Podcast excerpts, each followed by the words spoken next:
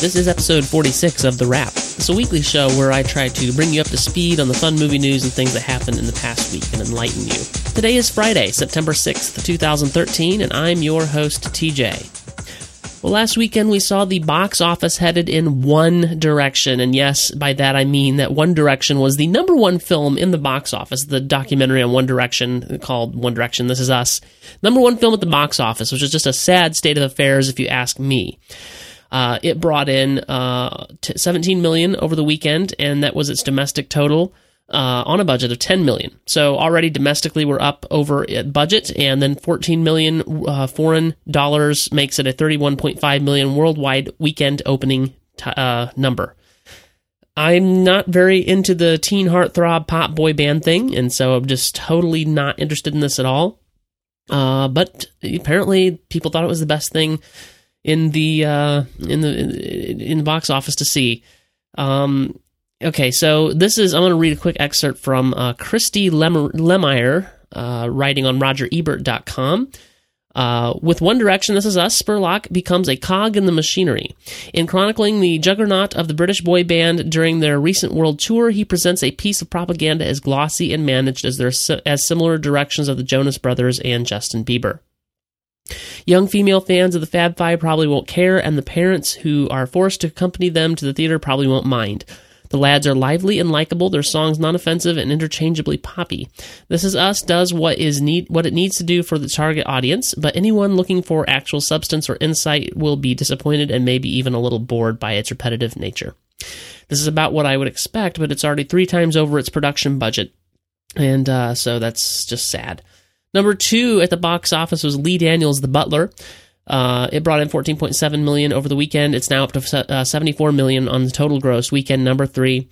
Uh, number three at the box office were the Millers. Uh, uh, brought in 12.6 million over the weekend. 109.5 uh, million domestic is the current total domestically. 39.5 million current total foreign. Up to 149 million worldwide on a budget of 37 million. Weekend number four what is your problem, people? Why are you seeing this film? It looks terrible. Stop it. S T O P, new word, I T. Just stop it. Number four, planes on a budget of 50 million, 7, uh, 7.7 million over the weekend brings it up to 70.8 million domestically, 31.2 million foreign, for a total of 102 million worldwide. I imagine Disney was hoping for more than that. I'm not surprised at all, and I don't think the film looks that great. Number five, instructions not included. I literally have no idea anything about this film. Haven't heard of it before. Uh, don't know what it is. Don't know anything about it. It brought in 7.5 million over the weekend, and its budget is not available. And that's weekend number one for instructions not included. I'm hearing rumblings that it's expanding its theater reach because of, of the fact that it hit number five at the box office. Not surprising, I suppose. Number six is Elysium. Uh, brought in 6.3 million over the weekend as you can see, we're already getting down into pretty anemic numbers. So the box office just isn't bringing a lot of money. Uh, over the weekend, but uh, 6.3 million over the weekend, uh, sitting now at 176.1 million worldwide on a budget of 115 million. You got to think they were hoping for more, and I didn't like the film. Number seven, The Mortal Instruments City of Bones, uh, and it is now up to 31.7 million worldwide. And uh, yeah, on a budget of 60 million, that's not good. They're halfway to their budget, and this is weekend number two. We're headed into weekend number three this weekend. Number eight, The World's End, now up to 32.5 million worldwide on a $20 million budget. So uh, yeah, I suppose that one's probably going to do okay. Weekend number two, heading into weekend number three this weekend, still out in theaters, and uh, I've been told I should see it. I don't know, feels kind of weird, but maybe I'll probably see it sometime soon. In news this week, Pixar removes Bob Peterson from The Good Dinosaur, according to Rebecca Keegan over at LA Times. Pixar Animation has removed the director of its 2014 film The Good Dinosaur and not named a replacement, marking the fourth time in eight movies that the Emeryville studio has made a director change midstream. In my opinion, this does not bode well, although I've been assured that some of Pixar's best films have had director changes. I can't remember off the top of my head which ones for sure. It seems like Toy Story 3 came up when I was talking with my friend about this. Uh, but uh, uh, Catmull said, um, who's who's uh, CEO over there, I believe, all directors get really deep in their films, Catmull said this week. Sometimes you just need a different perspective to get get the idea out. Sometimes directors are so deeply embedded in their ideas it actually takes someone else to finish it up. I would go so far as to argue that a lot of live action films would be better would be better off with that same process. And I really I don't agree with that creatively. I don't agree with that perspective on any standpoint. I mean, you, you need to let the director get his vision out there. And the fact that they're removing the director just spells trouble for the production to me. And I've never been interested really in The Good Dinosaur. I, I, I don't know uh, what, what story there is to tell. But Pixar, on the other hand, usually finds something good to tell. But then on the other hand, yet again, uh, there's been a little concern about Pixar because of two of their recent films, which weren't as great. Um, you know, so, but then Monsters University was a bit of a comeback. So I don't know. We'll see. Uh, we'll see. We'll see how it goes. We won't say much more. Kevin Spacey had something to say about the pilot model and the TV model and House of Cards. And this is a video that I posted on MovieByte on Monday. The link will be in the show notes, and you want to check this out. This is something I talk about a lot. I, I took a little bit of time to talk about it on the MovieByte podcast this past week with Chad on Wednesday, and I recommend that you check out this video. It, it's very much worth watching. Um, and and uh, the, the key statement here that kind of encapsulates what he's saying is we have learned the lesson the music industry didn't learn give people what they want. You know, I think we're a long way from that being uh, a reality, but that that's exactly what I've been saying for a long time. Why can't we give people what they want and monetize it for the studios so the studios can still make money, so still keep producing more uh, things and more content? But if you can give people what they want, why wouldn't you do that? That's your business. If you're a, a, producer of TV shows, you're in the business of giving people what they want. And if you can't give people what they want, then people are going to stop coming to get it.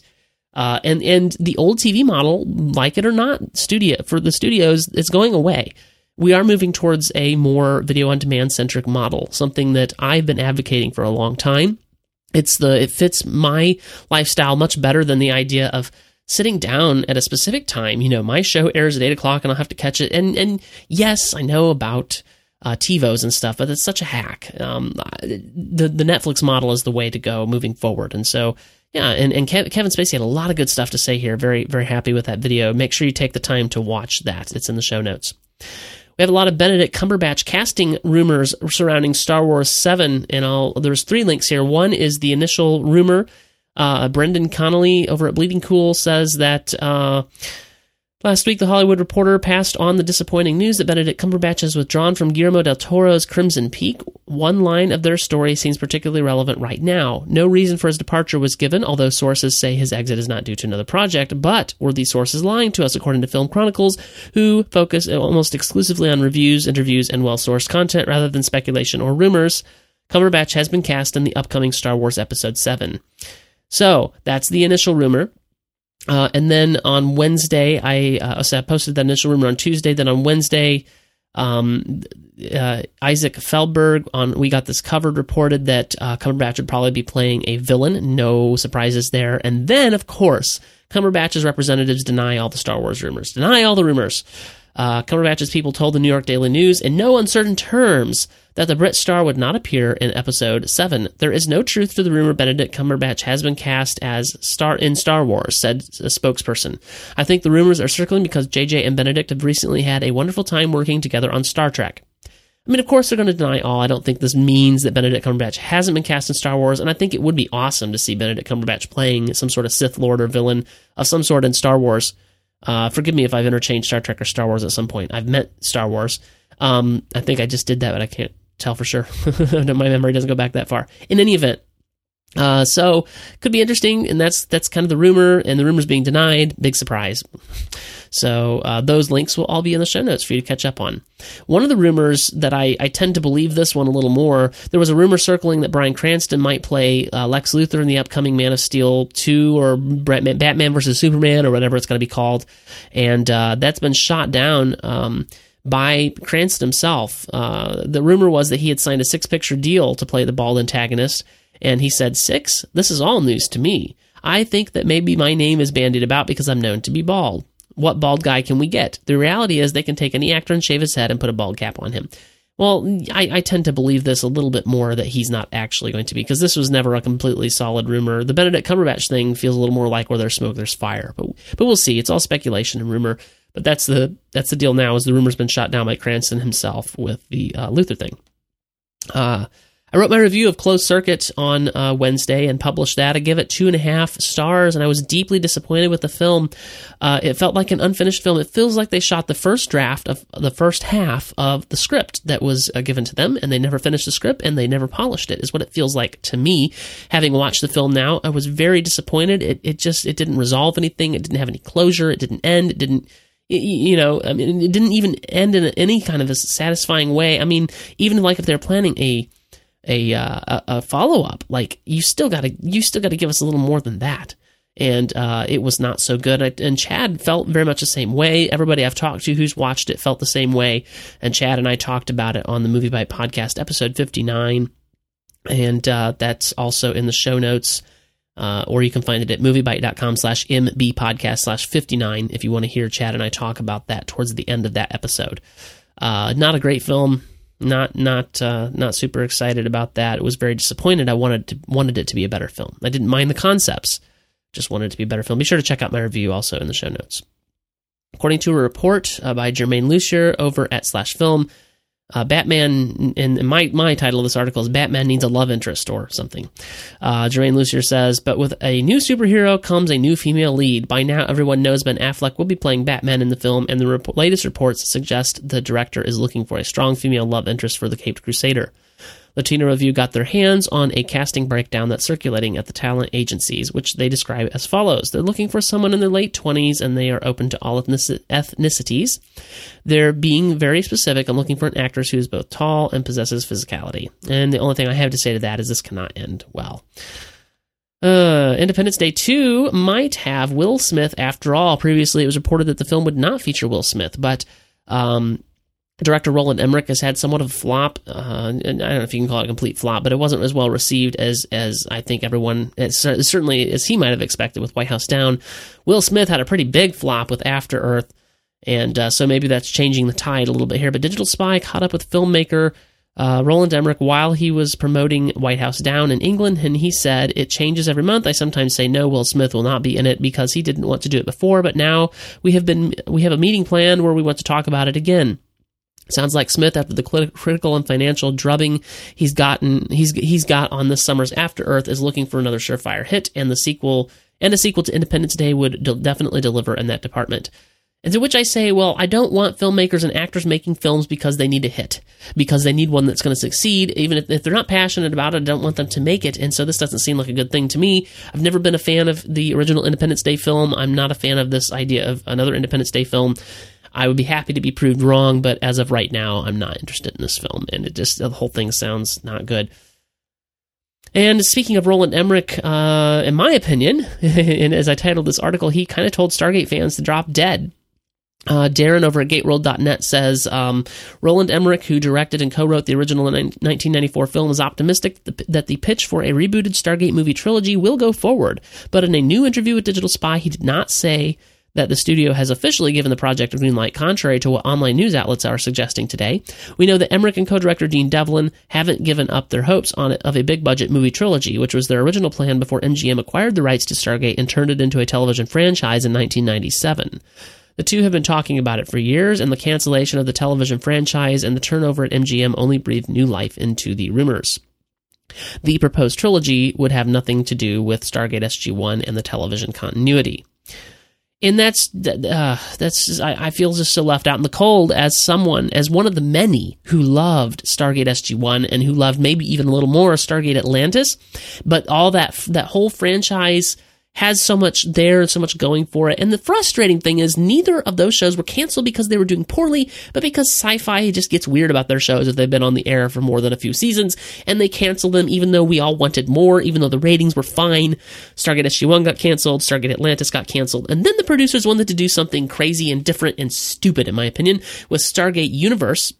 And so they made Stargate Universe. It was nothing like the Stargate we remembered or loved, and we all hated it, and the ratings plummeted, and the show went off the air because it wasn't doing well, and it did get canceled because of bad ratings, and now Stargate is quote unquote dead because MGM had this whole restructuring and the financial problems and the bankruptcy. And now Dean Devlin and Roland Emmerich, the previous writers, and Roland Emmerich, the previous director of the first film that started the whole thing, want to come in and reboot the thing eh, as a follow up to Stargate, the original Stargate movie, pretending that the TV shows never happened. And it just angers me because I'm such a fan. As you can tell, I'm not very passionate about this subject. But I, I really loved Stargate SG-1 and Stargate Atlantis, and I want to see more following up. I'm, I'm, I'm so sick of the reboots. Can we please stop the reboots now? So, on, the, on that unhappy note, let's move on to find out what you might want to see this weekend before I sign off. I hope you are not afraid of the dark because new this weekend is a man who can see in the dark. Riddick, uh, rated R. Uh, I can't say that I was super impressed with the first two films, which I have now seen. Uh, Pitch Black was pretty painful. Chronicles of Riddick was somewhat better, strange, different uh, kind of a film, and and strangely, it was a different genre altogether from the first film. The first film was very much a thriller thriller slash horror film. Uh, the Chronicles of Riddick was much more of an action film and much more uh, driven by the plot than a than a horror uh, thriller might be. Uh, very very strange that they skipped changed genres midstream there. Uh, this new Riddick film feels like it's going to be in the same genre as the previous Chronicles of Riddick instead of Pitch Black. Uh, and I do hope that maybe it could be even a little better because the Chronicles of Riddick, if I were feeling really generous, I would probably give it a three out of five stars, whereas Pitch Black I'd probably give two out of five stars. I'm hoping for a three and a half star film with Riddick, maybe. We'll see. It is rated R. Um, and uh, it says here some sexual content slash nudity does not bode well for my taste and rating here, uh, but it does feature coming back Vin Diesel, Karl Urban, uh, new, of course, Katee Sackhoff from Battlestar Galactica, and a couple of the names I don't recognize. But I'm, I'm hopeful that uh, maybe it won't be so bad. I don't know. We'll see. Uh, this is a strange possible glitch. Uh, I went ahead and posted anyway, and then realized after I had gotten it all written up that uh, perhaps it was a glitch on Fandango's part when I saw the re- actual release date. This is the end, and it seems like I might have even uh, posted about it opening before. I'm wondering either it's a glitch on Fandango's part that it was in the now opening section, or uh, it's going to for a wider release and it had opened on a less less, less wide release or something like that. Anyway, not a, doesn't look good at all. And I think I would recommend that you stay away from this film, whether it's new or not. Still in theaters uh, this weekend, Lee Daniels' The Butler, We're the Millers, The Mortal Instrument City of Bones, The World's End, Planes, Elysium, uh, Percy Jackson Sea of Monsters, and Kick Ass 2. For more on how I feel about those films and whether or not you might want to catch them in the theaters, uh, not a lot here that I would actually recommend. Actually, it's kind of a dismal weekend for the theaters. But anyway, check out my article linked in the show notes if you want to know more. And that's it. If you would like to view those show notes online, you can find those at moviebyte.com slash the wrap slash 46. If you want to keep up with me, you may follow me on Twitter. I'm TJ Draper Pro, and I tweet out all kinds of fun stuff all the time. So you want to follow me over there. Uh, definitely would appreciate it too if you'd follow MovieByte on Twitter. We would like to build up MovieByte's Twitter presence a little bit more, and you can do that at twitter.com slash MovieByte. You can like MovieByte on Facebook. We have a, a, large number of people who like like us over there on Facebook, and we post out stuff all the time there. Facebook.com slash MovieByte. And, and of course, obviously, visit the website every day where I keep you up to date every weekday at moviebyte.com. Uh, redesign is in the works. Cannot tell you when that might come out because I just work on it when I have time. Uh, and uh, since I have a new 40 hour a week job, it's it's harder for me to find time to actually do redesigns for the site and stuff. But that will be upcoming soon. And of course, in the meantime, same old content. Always, you know, all the new stuff, all the cool stuff, all the fun stuff, all the trailers coming every weekday to moviebyte.com. That's all I've got this week. I thank you so much for listening. I hope you will take the time to rate this podcast on iTunes if you enjoyed the podcast. If you've been enjoying the podcast, give us a good rating. I'd appreciate that. I hope you have a great weekend.